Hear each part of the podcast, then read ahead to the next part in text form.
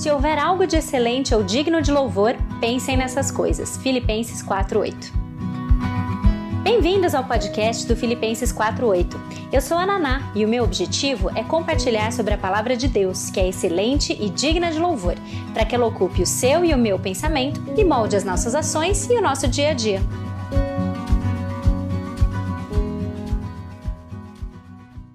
Colossenses 3, 12 e 13. Portanto, como povo escolhido de Deus, santo e amado, revistam-se de profunda compaixão, bondade, humildade, mansidão e paciência. Suportem-se uns aos outros e perdoem as queixas que tiverem uns contra os outros. Perdoem como o Senhor lhes perdoou. Estamos no décimo episódio de 12 dessa série sobre vida abundante e hoje a gente vai falar sobre paciência e benignidade. Nosso assunto então paciência, ele vai, a gente vai começar com ele. A paciência ele, ele, ele, faz uma. Um, o Jerry Bridges no livro ele faz uma, uma comparação interessante em relação a como é a paciência e como ela opera, porque ele diz que ela parece bastante com a alegria e com a paz, se você olhar de longe a princípio. O resultado, ele fala que é um pouco parecido, ah, principalmente se você considerar o enfoque que a gente deu para o assunto de paz no episódio anterior, que foi dedicado exclusivamente para, para ela. Mas a gente vai avançar um pouquinho no assunto paciência, porque esse termo ele é usado especificamente em vários trechos da Bíblia. A Bíblia fala e nos alerta sobre a importância de nós cultivarmos um espírito paciente, longânimo. Uh, então isso, isso leva a gente a entender que o cristão verdadeiramente paciente, ele manifesta a paciência piedosa em todas as circunstâncias. E uma delas, a primeira, e eu já vou começar falando para vocês aqui, para vocês irem com calma no entendimento dos assuntos hoje, porque esse primeiro talvez pegue vocês um pouquinho uh, de surpresa, mas escute até o final. Porque uma das marcas do cristão paciente é suportar o tratamento injusto, suportar o tratamento hostil. A resposta bíblica ao sofrimento nas mãos de outras pessoas, quando outras pessoas nos fazem sofrer, a resposta bíblica para isso é paciência. Só que presta atenção numa coisa importante aqui, porque isso tem gerado muita confusão ao longo dos anos dentro da igreja, de pessoas mal é, informadas que interpretam essa informação que é real de uma forma equivocada e isso gera resultados catastróficos. Presta atenção. Esse aspecto da paciência é a capacidade de sofrer por longo tempo sob os maus tratos dos outros, sem que a gente se torne ressentido ou amargo. Presta atenção nisso. Esse aspecto da paciência é a capacidade da gente sofrer por longo tempo sobre os maus tratos dos outros, sem que a gente se torne ressentido ou amargo. E muitas vezes a gente define paciência só com a primeira parte do que essa definição quer dizer e esquece da segunda, que é o grande diferencial. As oportunidades para a gente exercitar isso, elas são inúmeras. E elas vão desde as injustiças maldosas, até as brincadeirinhas inocentes, até você ser vítima de perseguição no trabalho, uh, seja por conta da sua fé, seja por conta da sua posição política, seja por conta da sua posição de qualquer outro assunto do momento que, que, que torne a discussão acalorada. Ou também quando você está num relacionamento abusivo. Mas é aí que você precisa prestar atenção. Aqui você precisa prestar muita atenção. A paciência é sofrer sem se tornar ressentido ou amargo. Paciência é você suportar o sofrimento sem se tornar ressentido ou amargo. Paciência não é sofrer inerte. Paciência não é sofrer sem fazer nada. Paciência não é sofrer calado numa situação que ameaça a sua vida, que ameaça a sua integridade e não reagir. Isso não é paciência. Paciência é sofrer sem se tornar ressentido ou amargo. E em tempos em que tanto ensino torto já foi divulgado, incentivando mulheres principalmente a permanecerem em relacionamentos verdadeiramente abusivos, destrutivos e ameaçadores à sua própria vida ou integridade, isso é importante dizer. A proteção ela é necessária em muitos casos. E a longanimidade não anula a busca por uma proteção, mas ela anula o rancor. A paciência anula o rancor. Nós crescemos em paciência quando a gente considera a justiça de Deus. Veja lá em 1 Pedro.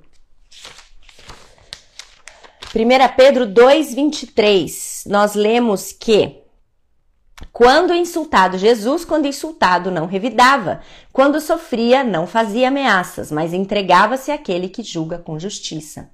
O oposto de revide é a entrega a Deus, que julga retamente. Denunciar, se proteger, não é revidar, é se proteger, certo? A justiça de Deus é absoluta. E conforme Paulo também lembra lá em Romanos 12, 19, que a gente usou bastante quando falou sobre paz, ele vai retribuir. Deus vai retribuir. O cristão paciente, então, ele deixa a situação nas mãos de Deus. Mas isso não significa que ele permanece ali exposto e vulnerável a uma situação real de sofrimento ou ameaça.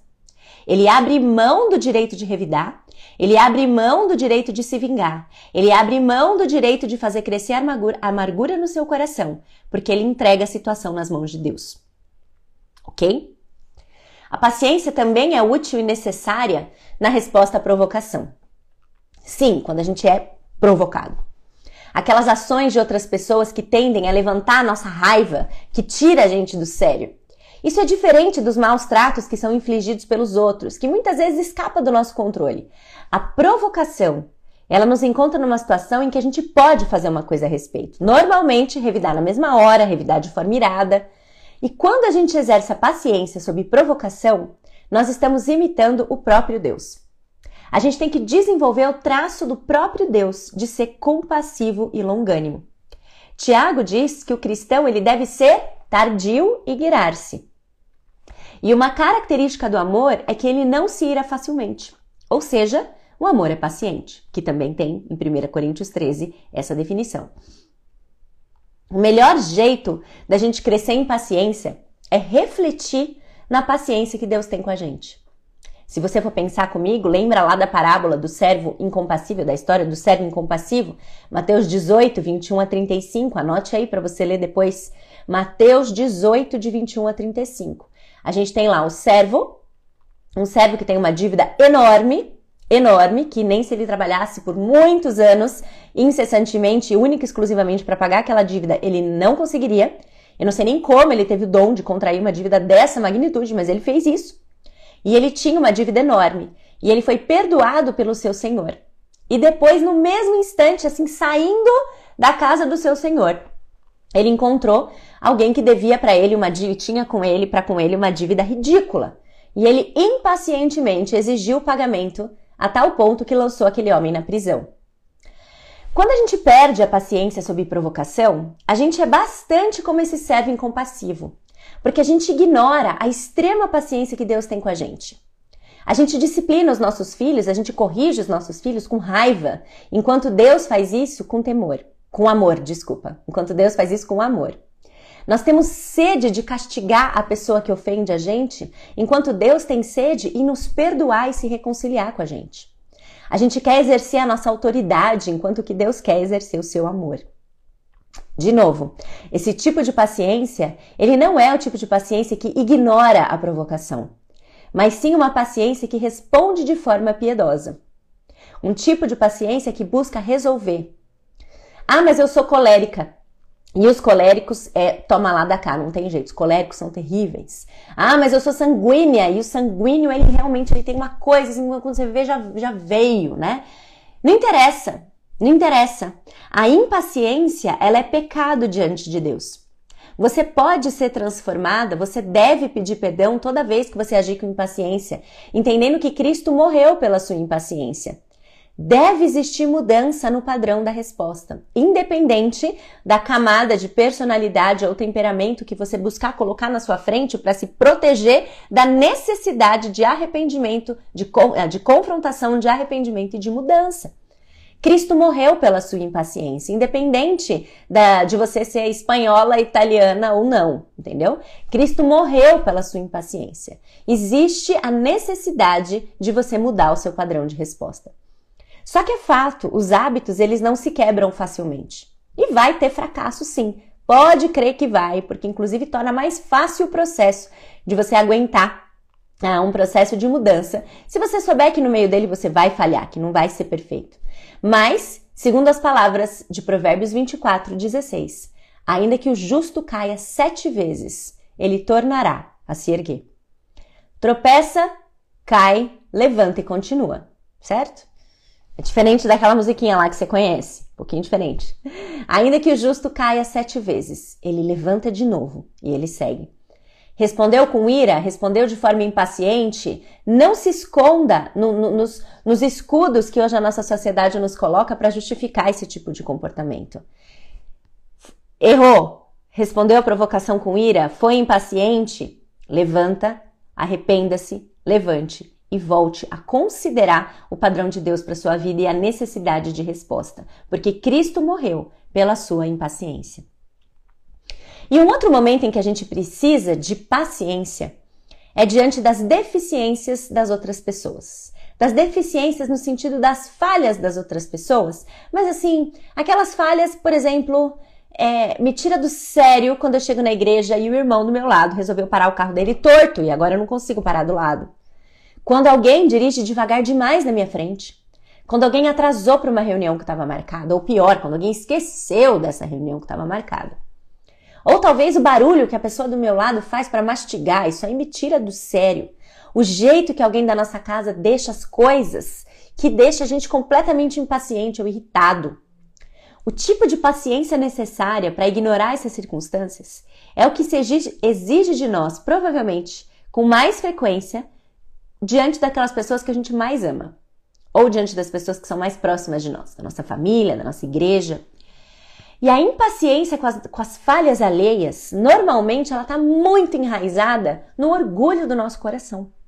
A gente age com impaciência porque de alguma forma a gente olha para os outros e a gente assim, a gente não acredita que alguém é capaz de fazer um negócio desse. E quando a gente se coloca e pensa exatamente essa frase, eu não acredito que alguém é capaz de fazer um negócio desse. A gente está se achando melhor que eles. Então, assim, é muito irritante quando, quando essas pessoas menos qualificadas se aproximam de nós. É muito irritante quando essas pessoas, assim, tão inferiores a nós, agem perto da gente, sabe? Comem perto da gente, fazendo aquele barulho, sabe? Ou dirigem na nossa frente daquele jeito ruim, sabe? A gente fica incomodado, né? E mesmo que fosse verdade, mesmo que você fosse de fato esse esse esse alecrim, essa essa essa nuvem de, de perfeição indefectível, 1 Coríntios 4, 7 diz para nós que quaisquer habilidades que a gente, quaisquer habilidades que a gente possua, foram dadas a nós por Deus. Por isso, nem que fosse verdade que você fosse essa, essa, esse chuchu dourado, né, que vai além, é mais do que o alecrim, né? O chuchu ele tá um nível acima do alecrim. Ele, a gente não tem motivo para achar que a gente é melhor do que os outros, porque qualquer coisa que a gente faça bem feito, qualquer habilidade que a gente tem, não é nossa, ela foi dada a nós. Ela foi dada, né? Não é nossa no sentido, é, não é inerentemente nossa, mas é, é uma dádiva. É um presente que foi dado a Deus por nós. Então a gente não tem nenhum motivo para achar que nós somos melhores que os outros e, consequentemente, ah, também não temos motivo para nos vangloriar disso. E também de nos irritar quando alguém é diferente da gente. Efésios 4, 2 e Colossenses 3, 13 nos ensina a suportar as falhas dos outros. Suportar no sentido de tolerância bondosa das falhas, entre aspas, alheias. Tolerar, passar por alto, relevar as falhas dos outros.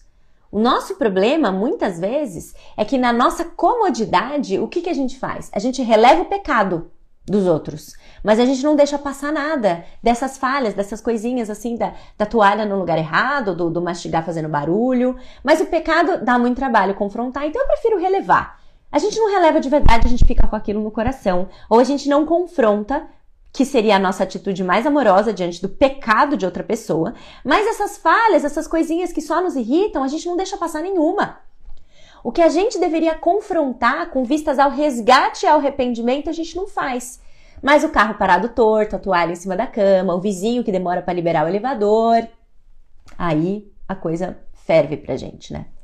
Vocês viram que o elevador, eu já falei, né? O elevador ele é um dos instrumentos muito, muito usados, né, para forjar o nosso caráter. Trabalhar nossa mansidão, nossa paciência, nosso domínio próprio.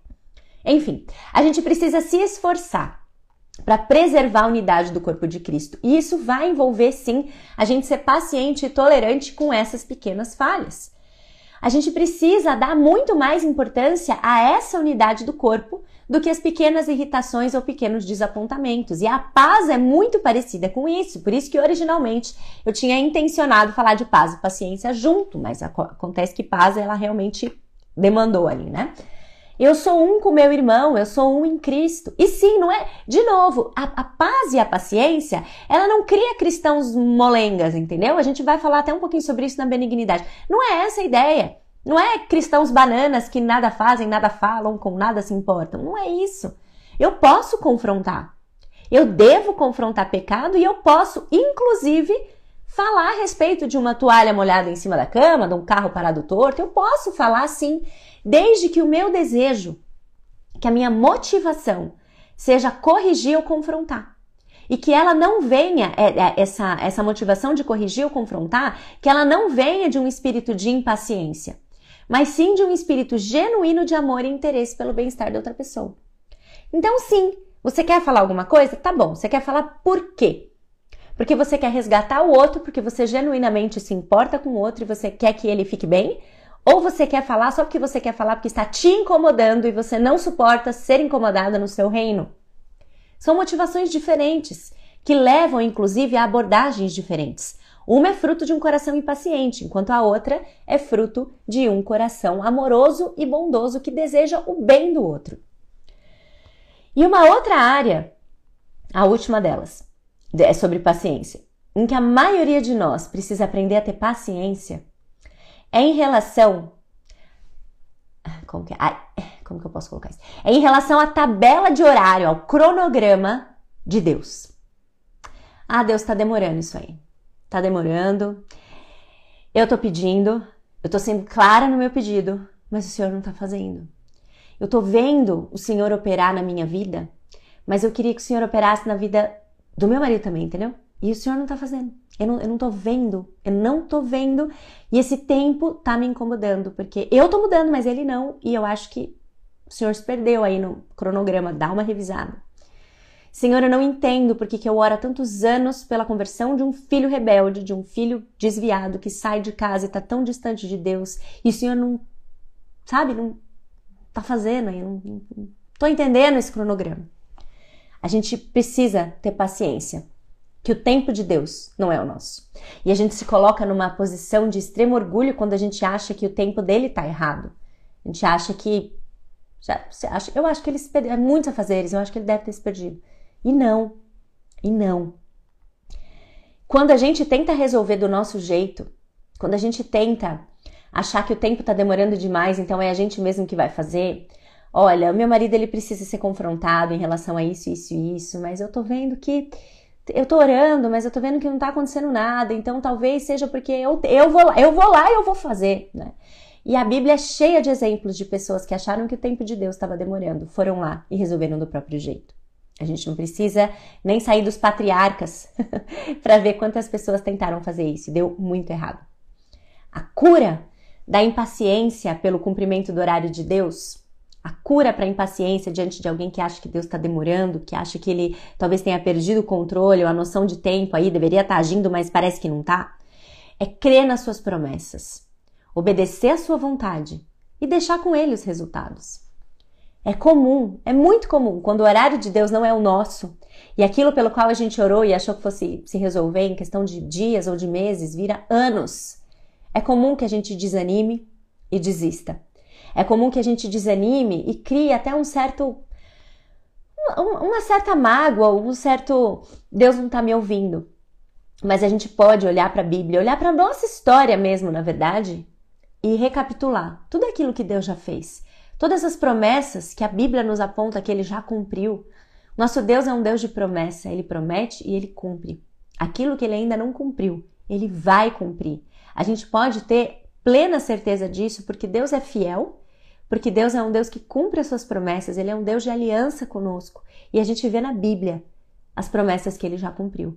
Por que ele não cumpriria mais uma? Eu só preciso entender o que é promessa divina e o que é desejo meu, porque o desejo meu, ele não tem obrigação de cumprir. Talvez a coisa mais sábia que ele faz por nós é não atender os nossos desejos. Mas aquilo que ele prometeu, ele vai cumprir.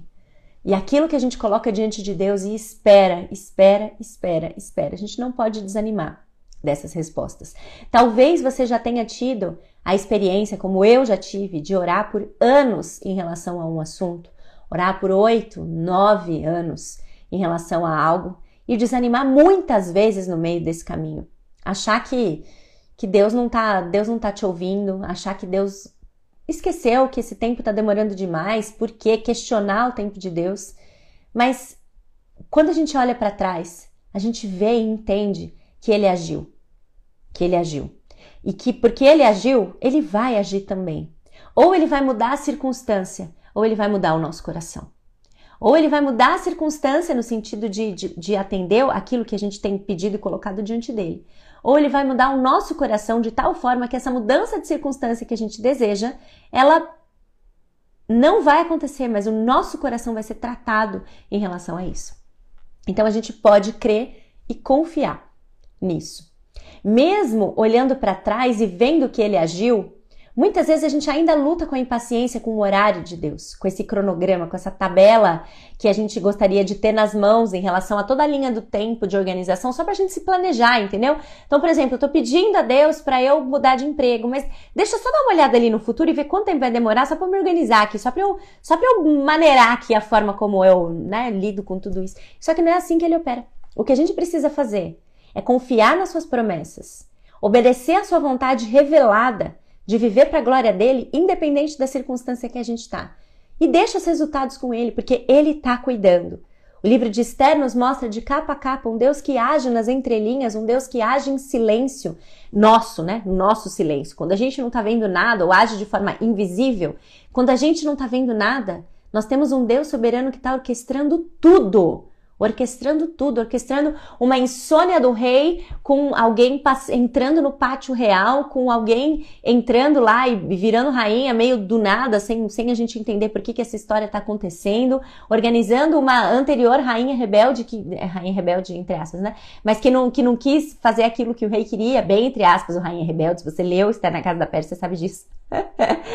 Ele está agindo em tudo isso. Nada daquilo foi por acaso. Parecia um monte de história que a gente não estava sabendo de nada. Nada por acaso. Nada por acaso. Nosso Deus bondoso vai arquitetando e orquestrando todas as coisas para que o seu propósito seja cumprido. A história de José é a mesma coisa. Então a gente precisa lembrar disso. E lembrar lá de Hebreus 6,12 um trecho bom para a gente decorar e meditar enquanto a gente está na espera, achando que Deus não está agindo, agindo achou, ou achando que essa ação dele está demorada demais. Hebreus 6,12 diz o seguinte: é, de modo que você. Ah, deixa eu ler a partir do 10. Deus não é injusto, ele não se esquecerá do trabalho de vocês e do amor que demonstraram por ele, pois ajudaram os santos e continuam a ajudá-los. Queremos que cada um de vocês mostre essa mesma prontidão até o fim, para que tenham a plenitude na certeza da esperança, de modo que vocês não se tornem negligentes, mas imitem aqueles que, por meio da fé e da paciência, recebem a herança prometida. Espere o agir de Deus. Espere o agir de Deus. Ele não está em silêncio. Na verdade, eu vou até reformular essa frase. Não é espere o agir de Deus, é confie no agir de Deus, mesmo quando ele não acontece, no ritmo que você está esperando. Confie no agir de Deus e pela fé e pela paciência. Pela fé e pela paciência. Aguarde aquilo que ele está fazendo na sua. Deu pausado aqui, mas eu acho que agora tá tudo normal, né? Manda uns, manda uns coraçõezinhos para mim aí se você está me vendo, porque aqui deu uma pausa por baixa conexão. Mas se você está conseguindo me ouvir normal, joga uns coraçõezinhos aí para eu ver que tá tudo certo e eu poder continuar. Porque eu consigo ver os seus corações. Consigo ver os seus corações. é muito profundo, né? No meio de uma live, sobre paciência, sobre sondar o coração, eu falo, consigo ver os seus corações. Mas eu quero ver os coraçõezinhos. A hora que eu ver os coraçõezinhos, eu vou continuar. Maravilha. Ok, já vi, já vi o seu coração. Você que me mandou esse coração. Eu não sei quem você é, mas eu vejo seu coração. e com isso a gente encerra o assunto sobre paciência para falar sobre benignidade. Benignidade é um tema interessante, porque assim, a gente até a gente ora pedindo mais paciência, a gente ora pedindo amor, A gente ora por uma vida de pureza, a gente ora para ser mais controlado, para exercer o domínio próprio, mas será que a gente ora pedindo benignidade? Será que a gente já sequer se preocupou em orar pedindo isso?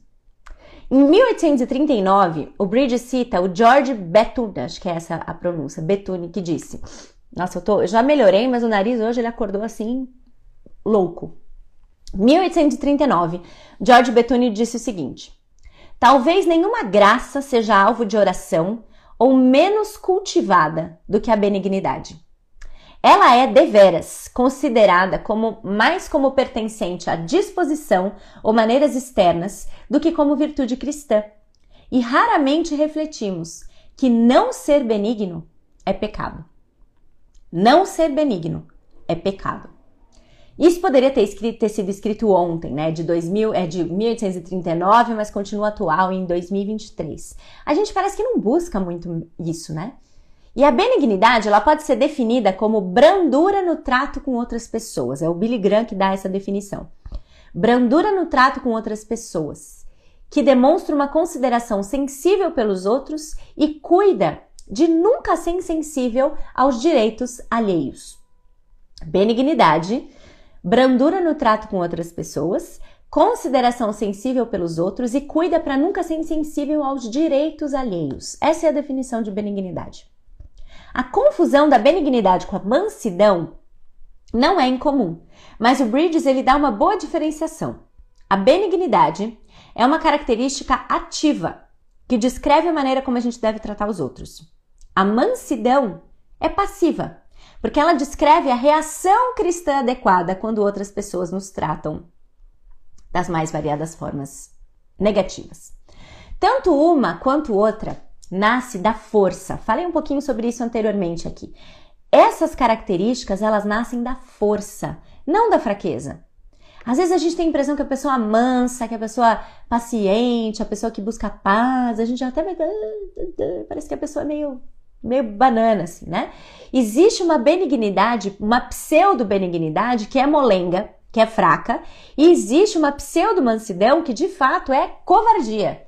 Mas o cristão não. O cristão, ele deve ser benigno e manso verdadeiramente, porque essas são virtudes que se assemelham a Deus. O capítulo 40 de Isaías descreve tanto o poder como a ternura de Deus de uma forma extremamente interligada. Veja aqui, em Isaías capítulo 40, eu vou ler alguns versículos aleatórios, aleatórios não, escolhidos, mas assim, soltos no, do capítulo, para vocês terem uma ideia disso. Isaías 40, versículo 10 diz o seguinte: O soberano, o Senhor, vem com poder. Com seu braço forte ele governa. A sua recompensa com ele está, e o seu galardão o acompanha. Versículo 15. Na verdade, as nações são como a gota que sobra do balde, para ele são como o pó que resta na balança, para ele as ilhas não passam de um grão de areia. Versículo 25 e 26. Com quem vocês me vão comparar? Quem se assemelha a mim? pergunta o santo. Ergam os olhos e olhem para as alturas. Quem criou tudo isso? Aquele que põe em marcha cada estrela do seu exército celestial e a toda chama pelo nome. Tão grande é o seu poder e tão imensa a sua força que nenhuma delas deixa de comparecer. E no meio disso, tem o versículo 11. Como pastor, ele cuida do seu rebanho. Com o braço, ajunta os cordeiros e os carrega no colo. Conduz com cuidado as ovelhas que amamentam suas crias. Aliás, quem é do Filimamos conhece Isaías 40, 11 muito bem, né? Conduz com cuidado as ovelhas que amamentam as suas crias um mesmo capítulo acentua a infinitude do poder de Deus e também retrata com beleza a sua benignidade, o seu cuidado, a sua ternura. Para você ser verdadeiramente benigno, é preciso ser forte, muito forte. Tão forte que é só na força de Deus que a gente vai ser verdadeiramente benigno, que a gente vai ser verdadeiramente sensível às necessidades dos outros e ter uma consideração por eles, que é a, que, que demonstra esse caráter de Deus. E como que a gente demonstra a benignidade? Em primeiro lugar, a benignidade vem, ou, ou, a gente percebe que, que uma pessoa é benigna, quando a gente consegue. Olha, presta atenção, eu, eu achei isso muito, muito bom. As pessoas devem se sentir à vontade na nossa presença. As pessoas devem se sentir tranquilas quando estão com a gente. A pessoa benigna, ninguém fica nervosa perto dela. Nervosa no sentido de pisando em ovos porque não sabe o que a pessoa vai fazer. Uma pessoa benigna faz com que as outras pessoas se sintam tranquilas na sua presença. A gente não deveria ter, a pessoa benigna não deveria ter uma opinião tão intransigente ou ser tão dogmático ao ponto dos outros terem medo de expressar suas ideias na nossa presença. Antes, a gente deve ser sensível, sensível para com todas as pessoas. Em segundo lugar, a benignidade, ela vai mostrar respeito pela dignidade pessoal da outra pessoa. Onde for necessário, ela vai procurar mudar uma opinião ou atitude errada. De novo, a pessoa benigna não é aquela que nunca confronta, não é aquela que nunca tenta falar com os outros no sentido dele mudar a sua opinião. Mas, quando ela tentar fazer isso, procurar mudar uma opinião, atitudes erradas, ela vai buscar fazer isso por meio de persuasão e bondade, não por dominação, não por intimidação. A pessoa benigna, ela é sensível e ela mostra respeito pela dignidade pessoal do outro. E isso também faz com que ela se sinta, com que os outros se sintam confortáveis na presença dela. Eles não estão assim é, constantemente. A pessoa que lida com alguém que não é benigno, né?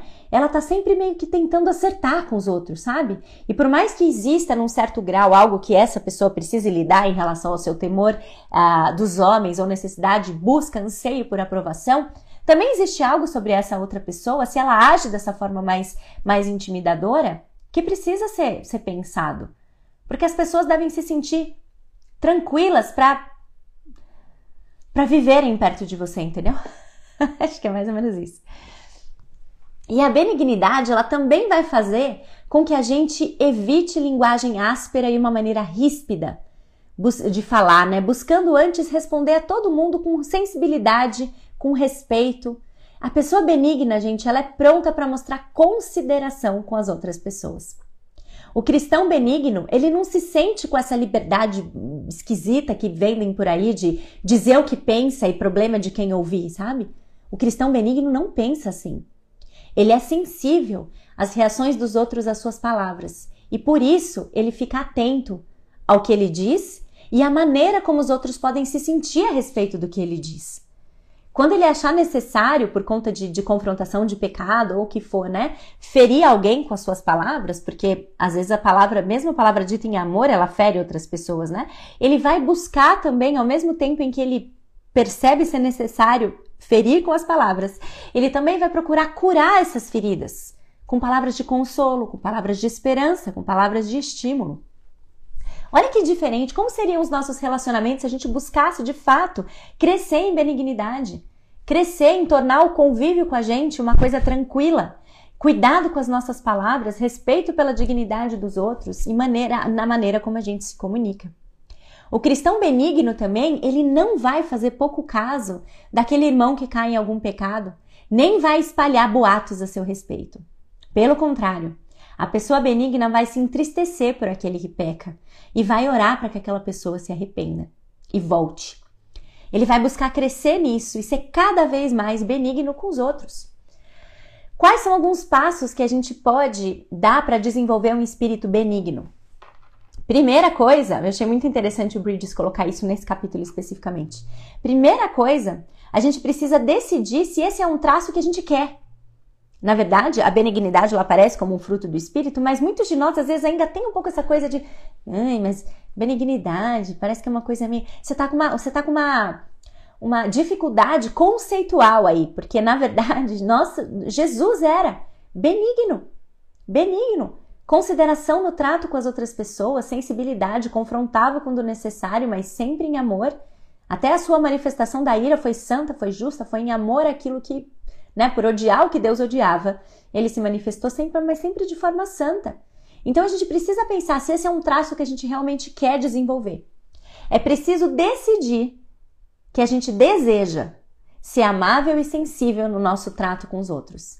É, é necessário que a gente esteja disposto a viver sem uma estrutura é, é, eu achei interessante isso também, sem uma estrutura rígida de regras impressas, sabe? Porque a pessoa benigna, ela também é uma pessoa flexível. Ela não tolera o pecado, mas ela não é dogmática em relação a coisas que, na verdade, poxa, Sabe, a gente volta até um pouco para a questão da paciência, né? A gente estabeleceu que o garrafão, galão de 5 litros da Naná, ele fica aqui. Se um dia o galão de 5 litros for encontrado aqui, a pessoa que é impaciente ou que é intolerante, que não é benigna, vai fazer disso uma coisa assim de louco, né? Enquanto que a pessoa benigna é capaz de relevar e ter a sensibilidade de buscar entender por que esse né, mudou de lugar, o que possivelmente aconteceu. Ou mesmo de passar por, por cima disso passar por cima disso. Será que a gente não tem sido dogmático demais? Obstinada, áspera, ríspida, porque a gente estabeleceu um sistema de, de regras tão rígidas que parece que estão, né, literalmente escritas na pedra aí que a gente não pode mudar? A gente procura intimidar ou dominar os outros pela força da nossa personalidade? As pessoas não se sentem tranquilas na nossa presença porque se a gente tentar argumentar alguma coisa, a gente já vai ser engolido a gente vai ser engolido pelo outro. Então as pessoas acabam sempre assim, não, se, ele, se a pessoa falou, então tudo bem, se o outro falou, então tudo bem, né? Só tomar cuidado. Se, se a gente tem causado essa reação nos outros. De novo, e, e, toma cuidado se você no seu orgulho aí ainda, né, meio, meio obstinado, tá pensando, ah, mas esse é o problema, a pessoa lida com o temor dos homens, é ela que lute, né? Ela tem a luta dela, mas você tem a sua, você precisa amansar. Você precisa dar uma trabalhada aí, né? De relaxar o corpinho, sabe? Relaxar o corpinho, mas no sentido espiritual da história. As pessoas se sentem mal na sua presença porque acham que em silêncio você está ali olhando, você está prestando atenção, mas ao mesmo tempo você está julgando as suas fraquezas ou corrigindo as suas faltas. Se as pessoas têm medo de você nesse sentido, é porque você tem se comportado de uma maneira muito não benigna. Se a gente tiver qualquer um desses traços, a gente deve enfrentar esses traços com honestidade e com humildade. Reconhecer que esse efeito no, no, que, que a gente causa nos outros é extremamente nocivo. E que, embora o outro tenha sua responsabilidade, a gente tem a nossa também de não causar esse tipo de coisa. Identificar momentos específicos em que a gente age sem benignidade.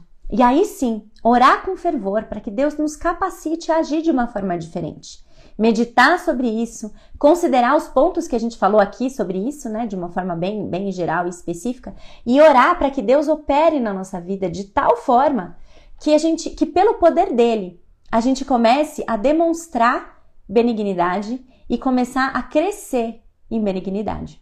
Então que ele nos ajude nesses desafios de sermos cada vez mais pacientes em relação aos outros, em relação às circunstâncias, em relação ao tempo de Deus, entender o que paciência realmente significa, uma paciência que não revida, mas se protege, certo? Vamos, vamos é, anular o entendimento equivocado do que isso significa e sim é, entender que a paciência ela está intimamente ligada a uma confiança de que Deus age e que por isso a gente não precisa guardar rancor ou coisas no nosso coração, mas a gente pode entregar a situação nas mãos do Senhor.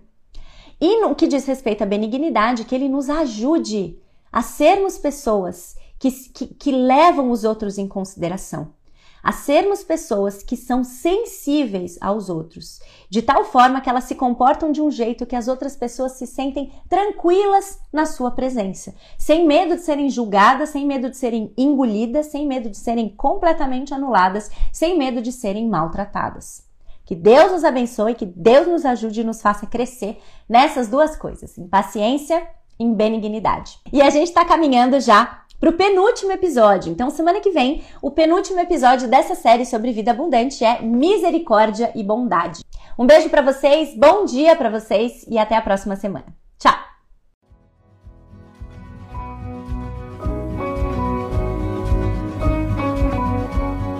Obrigada por ouvirem o podcast do Filipenses 48. Para conhecerem mais sobre o ministério, ter acesso aos textos, dicas de livros ou mesmo acompanhar um pouco do meu dia a dia, siga o meu Instagram Filipenses48 ou acessem filipenses48.com. Ah, também estamos no YouTube, Filipenses 48. Procura lá. E até a próxima.